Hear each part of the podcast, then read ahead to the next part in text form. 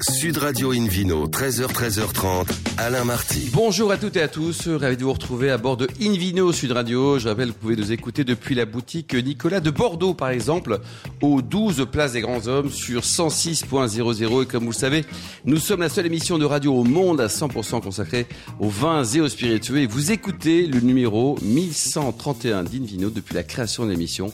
C'était en 2004 et Philippe Forbach était déjà là.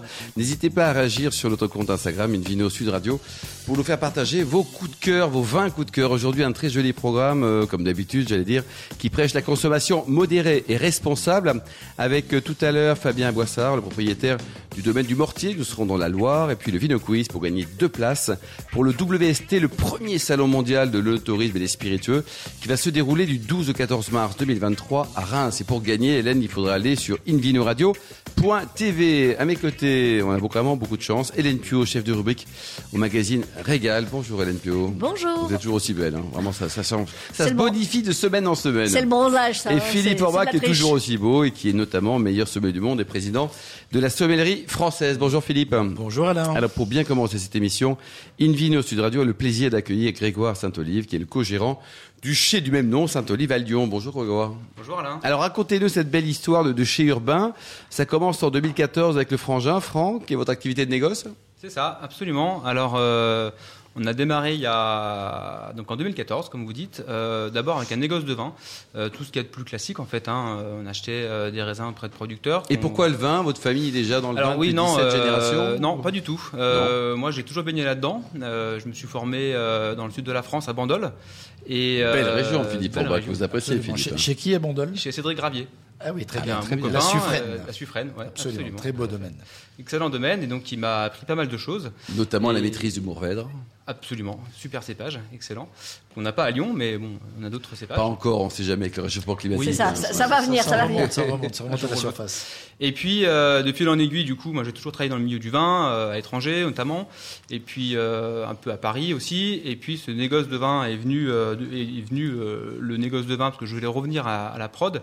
Et euh, donc euh, Franck, lui, mon frère, qui était un passionné de vin depuis toujours, euh, a décidé de s'associer avec moi pour créer ce négoce sous la Pas marque. trop dur de bosser en famille là Non, pas du tout. Vous contraire. engueulez comme une fois par jour, dites-nous là. Bah assez peu en fait. C'est vrai. Euh, ouais, ouais, non non parce que euh, on est hyper complémentaires donc euh, on s'engueule pas. Bon. Les Tra- sujets sont mis sur la table, euh, ils sont discutés et euh, ils sont étudiés et après euh, ils sont tranchés. C'est génial ça. Hélène. Alors, Franck travaillait aussi dans le monde du vin auparavant? Non, Franck lui c'est une reconversion euh, en 2014 du coup hein, quand il s'associe avec moi pour créer la marque Saint-Olive Frères euh, qui était notre première marque de négoce.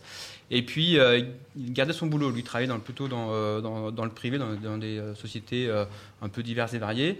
Et, Mais pas dans le vin. Mais pas dans le vin. Contrairement à vous. non, quoi, ouais. contrairement à moi. Et puis en 2016, il a décidé de quitter sa société pour s'associer à 100% avec moi dans le côté opérationnel parce qu'on avait besoin de se développer. Et, et donc là est venu le projet du chez urbain pour euh, se développer parce qu'on avait vite compris que finalement vinifier euh, chez des producteurs avec leurs raisins, euh, ça allait vite avoir ses limites. Et euh, donc on s'est dit qu'on allait avoir besoin d'avoir notre propre outil de production. Et pour éviter d'être comme tout le monde, d'être noyé dans la masse euh, de tous les grands, euh, petits euh, et excellents producteurs qui sont partout en France, et notamment en Vallée du Rhône, Absolument. on a décidé de s'installer à Lyon, notre ville natale, euh, pour euh, développer donc ce concept de chez urbain qui existait déjà hein, d'ailleurs. hein. On n'a on n'a pas. Ça remonte à quand? Aux États-Unis, non? San Francisco, il n'y avait pas des choses par là-bas? Ouais, c'est ça. Ouais, ouais, euh, les premiers chez urbains, c'est euh, les États-Unis. hein. À la base, c'était les Américains qui ont décidé de, de, de se rapprocher en fait des consommateurs parce qu'ils avaient pas mal de, de, de difficultés en fait à, à vendre leur vin sur euh, leur marché euh, parce que les- leur vin était assez méconnu du grand public. Donc, ils ont décidé d'a- d'aller au contact en fait hein, dans les grandes villes des consommateurs et, euh, et donc ils ont créé des chez urbains. Philippe Orbach L'origine des chais urbains, il faut le savoir quand même, c'est c'est la prohibition. hein. Les Américains faisaient du vin à la Oui, maison oui. parce que c'était de interdit. Dans, dans- exactement, c'est c'est des vins de baignoire. euh, Oui, c'est ça. Ouais, de. Exactement, parce qu'ils faisaient ça où ils pouvaient. Donc, la Donc Grégoire est un coquin, c'est ce que vous voulez dire. Quoi. Voilà, voilà. Et son frangin aussi. Quoi. Donc c'est pas étonnant que ce soit les Américains qui montent ensuite l'exemple des, des créations des premiers chais urbains. Mais d'a- d'ailleurs, la, la- la méthode de faire du vin à la maison euh, est toujours très très répandue. Moi, je me souviens que la première fois que je suis allée dans le Vermont, il y a 25 ans de ça, je voyais ça comme euh, étant à 5 km du Canada, donc franchement pas une terre de vigne. Et euh, je suis arrivée chez des gens qui m'ont dit Tu veux goûter de notre vin? Je fais Ouais, super, il est où votre vignoble? Ben, il est là Euh, comment ça? Ils achetaient du raisin en masse et Eh ils faisaient bien du... sûr, bien sûr, bien Voilà, sûr. et ils faisaient du, du vin dans leur cuisine. Mais c'est tendance, Grégoire, non? Parce que pourquoi vous n'avez pas pris un en dehors de la ville? Parce que ça coûte moins cher. Là, à Lyon, je connais pas le prix du mètre carré, mais enfin, c'est quand même passé chez vous. ben, non en fait, on voulait être dans Lyon parce que toute l'idée d'un chez urbain, c'est d'être au centre de la ville, au cœur de la ville, avec les difficultés hein, qui euh, qui sont euh, qui sont associées à ça. Euh, à Lyon, il y avait évidemment plein d'autres possibilités d'être en périphérie. Hein. Euh, je pense à des euh, à des villes comme Villeurbanne, Vaux-en-Velin, euh, Vénissieux, où effectivement le prix du mètre carré bien moins cher. Mais on n'était pas à Lyon. Ah oui. Voilà. Bien qu'on soit à côté, on n'était pas à Lyon. Et, euh, et donc on allait chercher cette difficulté. Hein. On a cherché un local pendant pas mal de temps. Hein. On en a visité des tonnes, vous imaginez bien. Et puis on est tombé sur celui-là. euh, on a tout refait, on a tout cassé. euh, on a Vous le louez, vous l'avez acheté? On loue. On loue. On loue. Mais bon, ça fonctionne bien parce que finalement, le prix du mètre carré, certes, est, est pas donné, mais euh, on, euh, on s'en sort plutôt bien parce qu'on lie aussi euh, notre activité de vinification à l'activité événementielle. Événementiel, c'est ça. Hélène Donc euh, effectivement, ce- ce- cet endroit que vous louez, il est au 34 rue Malzerbe Oui, euh, à, à Lyon. Il faut, le fait il faut de, louer, de, de louer le loup à, le- à Lyon, c'est cohérent encore. C'est Pour cela. les amateurs de rugby, évidemment. Oui. Voilà. Euh, donc tout près des, des, des, des quais de Saône. Effectivement, vous pouvez pas être Quai plus du Rhône, au- quai du Rhône. De. Ah, je- Ouais, on est proche du Rhône. Bon, c'est sûr, il y a, là- alors, il y a- il y a j'avais mal beaucoup situé. trop de fleuves à Lyon. Hein. Faut, faut arrêter. Bah, là, il- c'est- il- Il y en a trois, il y en a trois. C'est ça. Il y en a trois. Il y a euh, Le Rhône, la le, Saône le Rhône, la et- Saône Et le Beaujolais. et le Beaujolais. Voilà. On l'a tous. Non, mais pour Hélène Pio, il y a la Seine à Paris, c'est bon. Là, au moins, ça, on comprend. Quoi. Oui. Non, mais je- bon, il faudra que je revoie ma géographie lyonnaise. On est d'accord. En même temps, ils sont pas très loin l'un de l'autre, le Rhône et la Saône. C'est vrai. C'est vrai. C'est vrai. Quelle purée. Arrêtez de Euh, l'aider, là, Philippe. Et donc ce, ce chai, effectivement, euh, bah, vous y faites plus- euh, plusieurs choses parce que en effet, donc vous y faites votre vin euh, et puis euh, vous vendez également les vins des, des vignerons chez qui vous vous fournissez. Et, euh, et ça, c'est plutôt très chouette parce que au lieu de tout ramener à vous, bah, vous, vous ouvrez la porte à plein de gens. Et ça, c'est plutôt sympa. Alors, ces raisins que vous achetez, il y a quatre cépages, les quatre cépages autour de Lyon, on va dire. C'est ça, absolument. Donc en blanc, chardonnay et viognier. Chardonnay qu'on récolte bien évidemment dans le Beaujolais, le viognier euh, donc sur les terroirs euh, au sud de Lyon, entre Malval et euh, au plus loin Sarrat, donc la commune qui est qui, qui, qui est dans les dans, dans les Saint-Joseph en fait hein, finalement. Et puis euh, Syrah et euh, Gamay. Donc Gamay encore une fois dans le Beaujolais et la Syrah vallée du Rhône Nord. Voilà. Et donc, euh, vous les achetez dans, chez, chez 7 ou 8 domaines, c'est ça? Oui, tout à fait. 7 Euh, ou 8. Allez, on va, on va les, voilà, on va, on va les citer. Je, comme ça, à Capella, vous les avez Allez-y, Bah oui, après, on fera les crues du Beaujolais. Alors, donc allez-y. Euh, Hubert Cinquin en Beaujolais, euh, Christophe Subrin également en Beaujolais, euh, Jean-Michel et Viviane Tournissou en Beaujolais tou- toujours. Puis euh, en Vallée du Rhône, nous avons la famille Gaillard, Pierre Gaillard, euh, avec euh, sa Que l'on embrasse. Jeanne, Jeanne aujourd'hui. avec qui on travaille beaucoup.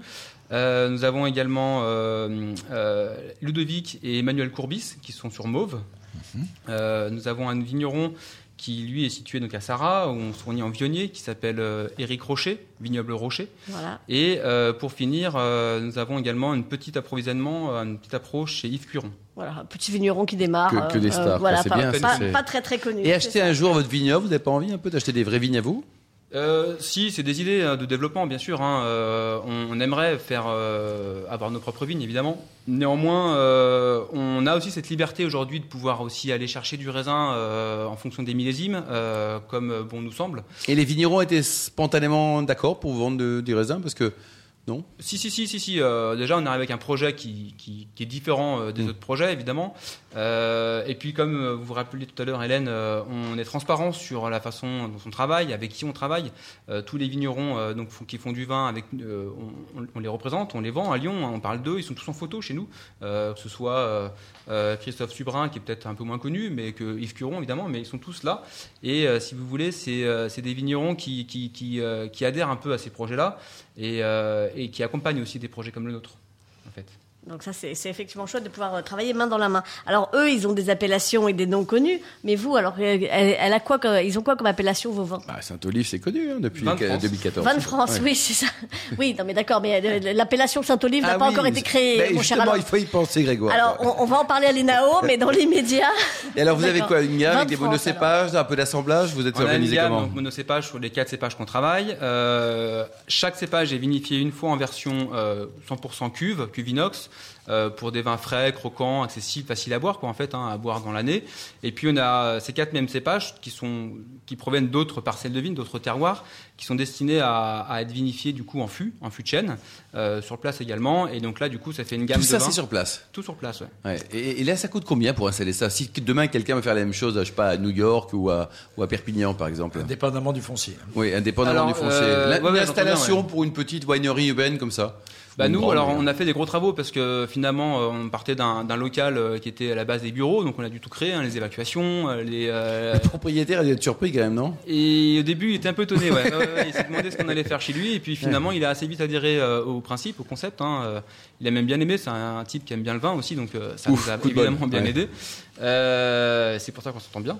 Et euh, non, euh, pour répondre euh, très concrètement à votre question, Alain, c'est euh, aux alentours de 600 000 euros l'investissement. D'accord, donc si quelqu'un veut faire dans une ville de France pour avoir un outil un peu sympa, ça coûte 600 000 balles. quoi. Ouais. Ouais, alors après, euh, On peut faire évidemment, cher, on, peut faire, ça un peu moins cher. Ah, mais c'est intéressant, ou à l'inverse, bien plus cher, un peu plus clinquant. hein, Et alors, vous les euh, vendez combien les bouteilles là Parce qu'il faut quand même rentabiliser tout ça? Alors on a deux cuvées, absolument. Euh, notre première cuvée qu'on a baptisée 480, pour la petite anecdote. c'est la- 480 euros? Non, Non. c'est le nom de la cuvée. Ouais. Et euh, donc cette cuvée 480 en référence à la longueur de la Saône, euh, c'est une cuvée qu'on vend en prix public TTC 11 euros. 480 euros la longueur de la Saône. 480 Non, 400 km. Kilomètres. Ah Alors, bon, d'accord. La Saône oui, fait oui, 480 d'accord, km et, et voilà, et D'accord. c'est le nom de l'une des gammes. Il y a un prix spécial pour les auditeurs de ce. Absolument, oui. La, la- la- la deuxième gamme va vous faire bondir Alain parce que Combien c'est- la gamme 812. C'est- 812 voilà. Non, c'est pas 812 euros non plus. Non, non, évidemment. Et donc euh, la gamme 812 qui, elle, pour le coup, est vinifiée en fût et euh, élevée en fût, euh, elle est à 20 euros. TTC prix public euh, chez nous. au chef. 20 euros. Et alors, localement, là, vous vendez tout ça à Lyon Vous exportez ça Vous sortez un peu de, de Euh, la on région n'exporte pas encore. On vend beaucoup, beaucoup, beaucoup à Lyon auprès des restaurateurs, cavistes, euh, particuliers, bien évidemment. Euh, mais euh, on commence à chercher, à, à regarder un petit peu l'export aussi, forcément. Combien de bouteilles vous vinifiez en moyenne? 30 000 par an. 30 000. En tout cas, c'est super ce que vous faites. Franchement, Hélène et Philippe, je sais pas ce que vous en pensez, mais il faut aller les voir. Vous êtes Bah. ouvert quoi 7 sur 7, y compris le 1er janvier à 8h du mat ou pas? Euh, oui, on pourrait l'être. Hein, Oui, qu'on- n'avez pas une tête à être à Il y a 8h pas du de- il matin le d'heure. 1er janvier. C'est si, si, lundi si. au samedi. Ils sont, puis- en- Ouais. qu'ils n'ont pas encore fermé à 8h du matin. Ils sont pas encore. Alors, et on- donc, il y a des visites, des dégustations, il y a plein de choses, hein, c'est ça? Absolument, c'est ça. On peut faire plein plein d'ateliers euh, voilà, pour, pour s'initier au, au vin. Euh, et on les fait notamment euh, à la rencontre de Marie Audi, euh, qui est la maître de chai. Ah oui, ça, parce ça- que, Maîtresse de. C'est très maîtresse important, de chai, parce que les, deux frangins Quelle font pas tout tout seuls. hein. donc il y a une maîtresse de chai, Marie Audi, qui accueille tout le monde avec grand plaisir, donc, notamment dans un atelier Vie ma vie de maîtresse de chai. Bon, très bien. Le site, c'est quoi? C'est Chessaintolive.com. Ré- Répétez-le plus doucement parce que là, on. Merci beaucoup Grégoire, merci également Hélène et Philippe. On marque une petite pause et puis après on revient pour le Vino Quiz et gagner deux places pour le WST, le premier salon mondial de l'œnotourisme à Reims en mars 2023. Sud Radio Invino, 13h, 13h30, Alain Marty. Retour chez le caviste Nicolas. Je rappelle que vous pouvez nous écouter depuis la boutique de Bordeaux, par exemple, aux 12 places des grands hommes sur 106.00. Et on vous remercie d'être toujours plus nombreux à nous suivre chaque week-end et retrouvez-nous sur les réseaux sociaux, notre compte Instagram, Invino Sud Radio, pour toujours plus d'actualités. On retrouve Philippe Forbach pour le Vino Quiz, mon cher Philippe. Et oui, je vous rappelle le principe en ce début de saison, de nouvelle saison, chaque Eh semaine, on pose une question sur le vin, bien sûr, et le vainqueur gagne de très beaux cadeaux. Écoutez donc cette semaine, deux places pour le WST, Inter- International Trade Fair, le mondial de l'œnotourisme et des spiritueux, qui se déroulera du 12 au 14 mars 2023 à Reims. 12 au 14 mars 2023 à Reims. Voici le la question de cette semaine. Où se situe le chez Saint-Olive, dont Grégoire Saint-Olive est le cofondateur? Avec le frangin. Voilà. Exactement. Réponse A Lyon, réponse B Milan, ou réponse C New York. On vous souhaite de gagner ces deux places pour le WST International Trade Fair, le mondial de tourisme et des spiritueux qui se déroulera donc du 12 au 14 mars 2023 à Reims. Rendez-vous toute la semaine pour gagner sur le site Invino radio.tv rubrique Vino Quiz. On vous souhaite d'être tiré au sort parmi les nombreuses bonnes réponses. Merci beaucoup Philippe Forbrac. Une Vino Sud Radio a le plaisir d'accueillir maintenant Fabien Boissard, qui est propriétaire du domaine du Mortier. Nous sommes dans la Loire. Bonjour Fabien. Bonjour à tous. Alors racontez-nous, là tout débute en, en 1996 avec 3 hectares. Euh, Le papa, vous faisiez quoi vous avant? Alors c'est mon frère qui a Le frère commencé en fait. Sur donc moi j'avais à l'époque j'avais 20 ans. Donc euh, j'ai repris un BTS. Vous avez quel âge euh, maintenant bah, J'en ai 46. Parfait.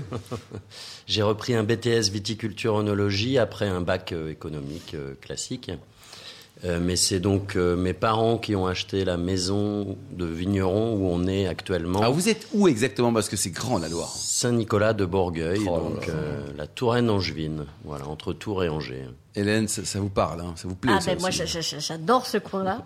Euh, et alors effectivement cette maison qui avait été achetée pour les week-ends et les vacances, bah, finalement c'est devenu la maison de famille. C'est exactement Et ça. ces vignes qui étaient là presque par hasard, on va dire, finalement c'est devenu euh, le, le cœur de, de toute la famille. Oui, donc comme je disais au tout début, c'est mon, mon frère euh, à qui tout ce, ce travail de la vigne, euh, ça plaisait beaucoup, donc a commencé les études au lycée viticole le plus proche, donc très tôt. Et puis, euh, puis voilà, l'histoire est, l'histoire est partie comme ça. Et alors de, de- de ces 3 hectares de départ, euh, aujourd'hui vous êtes arrivé à 16. Exactement. Et, euh, et, et ce qui est sympa et ce qui est original dans, dans votre, dans votre parcours, c'est que tout ça est fait en vin nature. 20 méthodes nature, oui. Alors, on a commencé, donc on s'est installé en agriculture biologique hein, dès, le, dès le début. Et puis, effectivement, au bout d'une dizaine d'années, logiquement, on s'est pe- petit à petit tourné vers la biodynamie euh, de plus en plus, et puis donc vers les vinifications euh, naturelles et douces. oui. Alors c'est quoi une vinification naturelle et douce? Dites-nous Fabien, Eh vous ben, tapez pas sur le raisin, vous êtes gentil avec simple, lui? C'est aucun intrant onologique, donc on ne levure pas, on ne, on ne sulfite pas normalement à la vendange ou pendant les vinifications.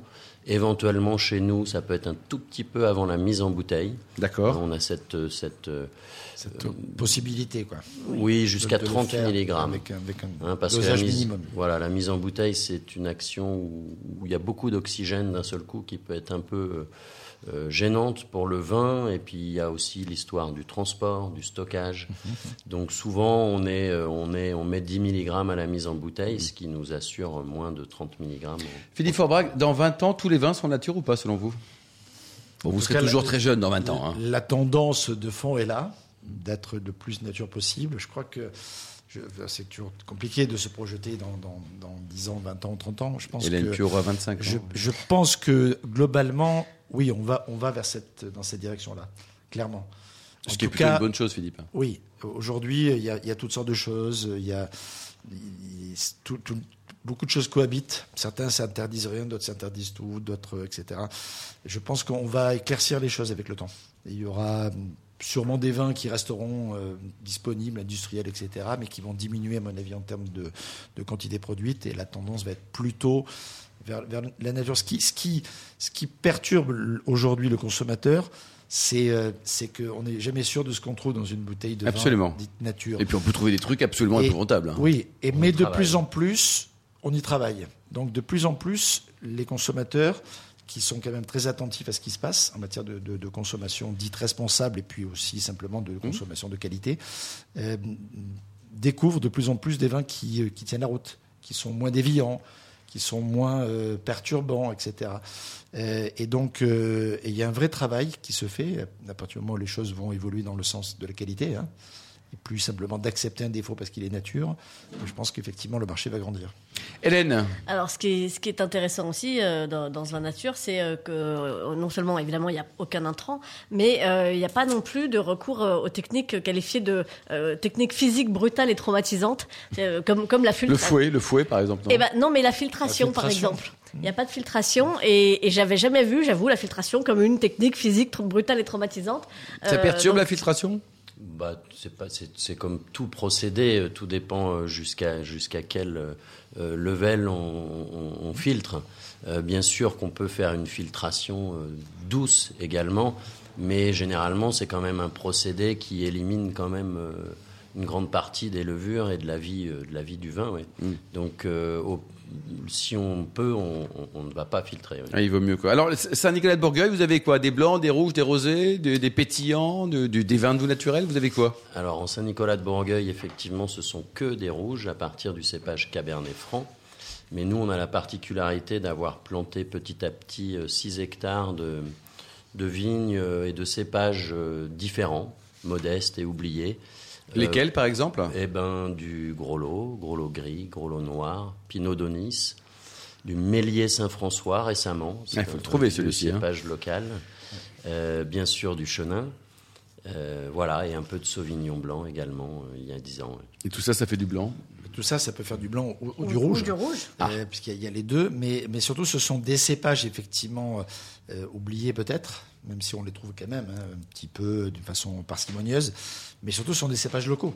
C'est pas des choses exotiques. Vous avez une là, histoire de dire ce que peut donner euh, un cépage. euh, Mais vous avez mélangé, vous avez etc. complanté les parcelles ou alors Bah, en c'est fait, euh, tout simplement, on cherche des alternatives à, au changement climatique, aux problématiques d'aléas euh, comme le gel. Donc, par exemple, typiquement, le, le gros lot est un cépage euh, qui était présent et qui est encore présent dans la Loire, euh, mais qui est intéressant parce que même quand il gèle, et il gèle il assez résiste euh, souvent, un peu plus il repousse, il a des, des bourgeons secondaires qui vont refaire pas mal de grappes et il nous assure quasiment systématiquement une demi-récolte C'est pas mal déjà. même les années de gel. Donc euh, nous, ça nous permet aussi euh, économiquement d'avoir du vin. Et deuxième chose, il fait des petits degrés d'alcool. Il monte pas trop trop en sucre. Donc c'est dans l'air du temps avantage, également. Ça nous intéresse même en assemblage. Oui. Hélène, vous appréciez les, les vins de Saint-Nicolas de Bourgogne ou pas? Euh, ah ben, moi, je trouve qu'il y a plein plein de choses très sympas à faire. Surtout à table, ils sont tellement sympas à Ouais. marier. Euh, on peut démarrer avec une simple planche de charcuterie euh, toute simple, et puis on peut aller sur des choses beaucoup plus beaucoup plus élaborées. Le Donc ça, potentiel de garde, tiens, parlons-en, parce qu'effectivement, on a des, des vins plaisir à boire rapidement, mais on peut les attendre aussi. Hein Et voilà, ça dépend de la géologie du, du- du sol et du sous-sol. Mais sur certains terroirs argilo-calcaires, on peut obtenir des vins euh, concentrés, complexes et qui supportent une garde, euh, on va dire, euh, moyenne de, de- C'est-à-dire 5 ans, 8 ans de 10 Ouais, à 15 ans et on 10 à se 15 ans, surprend à 10-15 ans. goûter des vieux Cabernet Francs qui ont plus de 20 ans, qui sont encore très intéressants. oui. Ah, surtout que vous, vous jouez sur tous les, les terroirs, justement, puisque vous avez des sables, vous avez des, des, des galets roulés, vous avez beaucoup de choses. Du tuffeau, Et bien des sûr. argilo-calcaires, Des argilo-calcaires. Ça, c'est ce qu'on Euh, recherche. Voilà. Et puis, puisque vous parliez de, de changement climatique, vous avez fait évidemment beaucoup de, de, de recherches dans ce domaine. Euh, le chef bioclimatique, alors depuis 2019, euh, cet été, est-ce que est-ce qu'il a tenu ses promesses quand il faisait 42 dehors Il faisait combien dans le chai? Eh ben, zéro climatisation, et il faisait 21 degrés au plus chaud. 21 degrés au plus chaud, quoi.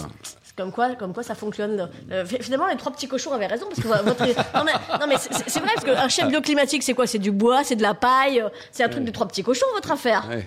C'est 50 cm de paille et de terre crue, puisqu'il faut que le, le- le mur respire. Et tout simplement, oui, un bardage bois, euh, c'est pas très compliqué. Et du coup, même quand le loup souffle, ben, ça tient debout Eh et ben, surtout c'est ça fait. super. ça- C'est une très ça- belle histoire, Hélène. en tout Ça cas. fait du frais. Et, euh, et j'imagine que dans les caves qui sont à 6-7 mètres de profondeur, ils faisaient bien frais aussi. Alors, on est à 13 en ce moment. oui. 13 en ce moment, Ah, quoi. Elles, sont à- elles- elles oscillent entre 10 et 13 degrés. oui. Alors, les prix de vente, combien valent vos bouteilles, cher ami? Oh ben, on va de aller 9 euros pour les, pour les premières cuvées en rosé, par exemple. Mais on a beaucoup de cuvées plutôt entre 12 et 18 euros. Et le blanc est à combien? Alors, on en a, on a, on a trois blancs en ce moment, donc euh, 11, 12 et 15. 15. Comme petit de, de gastronomie, Philippe, qu'est-ce qu'on peut imaginer, Philippe Orbach? Vous en pensez quoi? Qu'est-ce que bon, on parlait de la cochonaille euh, de, de- des Oui, trois oui. petits cochons d'Hélène Pio, mais Hélène, Pio, on a déjà parlé un peu tout à l'heure. C'est vrai que l'image qu'on a du Saint-Nicolas de Bourgogne, c'est un vin de copains, un vin de soif, un vin de partage, etc. Ce qui est une très belle image hein, historique. Euh, Bourgueil-Saint-Nicolas, d'ailleurs, la, la nuance entre les deux, c'est parce qu'ils ne sont pas réussi à se mettre d'accord au moment de, de- de la- de- de la- de l'appellation. Ils auraient pu fusionner, faire une seule appellation à l'époque, ça s'est pas fait. Et euh, c'est un peu cloche-merle de temps en temps. Merle, vous dans, dites, hein. dans, dans l'histoire, exactement. Le, quand on est sur des, des, des, des Saint-Nicolas euh, de Cabernet euh, franc, de, de sol argilo-calcaire dont on parlait tout à l'heure avec l'âge, on peut aller sur des jolis plats de gastronomie, des belles viandes, des, des, des rôtis, des, des, gibiers euh, en saison, des champignons. Enfin, il y a plein, il y a plein vraiment de, de, de possibilités de, de gourmandise. Après, sur les blancs ou sur les vins euh, un peu originaux dont vous avez parlé tout à l'heure, moi j'adore le Pinot Donis, c'est un cépage que, que j'aime beaucoup. Il est au- autant il est tendre en couleur, autant il est parfumé en goût Oui. et des saveurs de fruits et surtout de poivre qui sont juste extraordinaires. Alors effectivement avec des, des- des petites cochonailles fines, c'est juste merveilleux, mais également avec des poissons par exemple. Moi j'adore le Pinot Donis servi par exemple à température de, de une cave 13-14 degrés par exemple euh, sur du poisson. Euh, sur des rougets, sur des, des- des- des olives noires, sur des, des plats un petit peu voilà dans cet esprit-là où le côté à la fois minéral et fruité euh, Ouais, se ressort bien, rencontre pour, pour on peut le- les trouver où, Fabien, vos bouteilles? On est présent euh, chez beaucoup de cavistes et restaurants en France. Oui. hein. Euh, voilà, qu'on peut retrouver sur le site internet. Nous, on commercialise environ un tiers euh, À la aux maison? particuliers, Ouais. un tiers caviste restaurateur et un tiers à l'export. Merci a- beaucoup, Hélène. Un très joli pet nat pour faire la fête. Ah, c'est super. On va venir vous voir. Merci en tout cas. Merci beaucoup, Fabien. Merci également Hélène Pio, ainsi que Grégoire Saint-Oli, Philippe Urbach, et également les millions d'amateurs de vin qui nous écoutent euh, chaque week-end. Un clin d'œil à Emma qui a préparé cette émission. C'était sa première. Un bravo, Emma, ainsi qu'à Sébastien pour la partie technique. Fin de ce numéro d'Invino Sud Radio. Pour en savoir plus, rendez-vous sur sudradio.fr, invinoradio.tv, nos comptes Facebook et Instagram Invino Sud Radio. Et on se retrouve demain à 13h pour un nouveau numéro chez Nicolas Le Cavis qui a été fondé en 1822 et qui fête donc cette année ses 200 ans. Nous recevrons Wendy Gobi qui est propriétaire du château Saint-Pierre de Meujan. Nous serons dans, la vallée du Rhône ainsi que Mathieu Lacour-Vérande pour nous parler de cidre en plein cœur du Perche. D'ici là, excellent week-end. Restez fidèles à Sud Radio et surtout respectez la plus grande des modérations.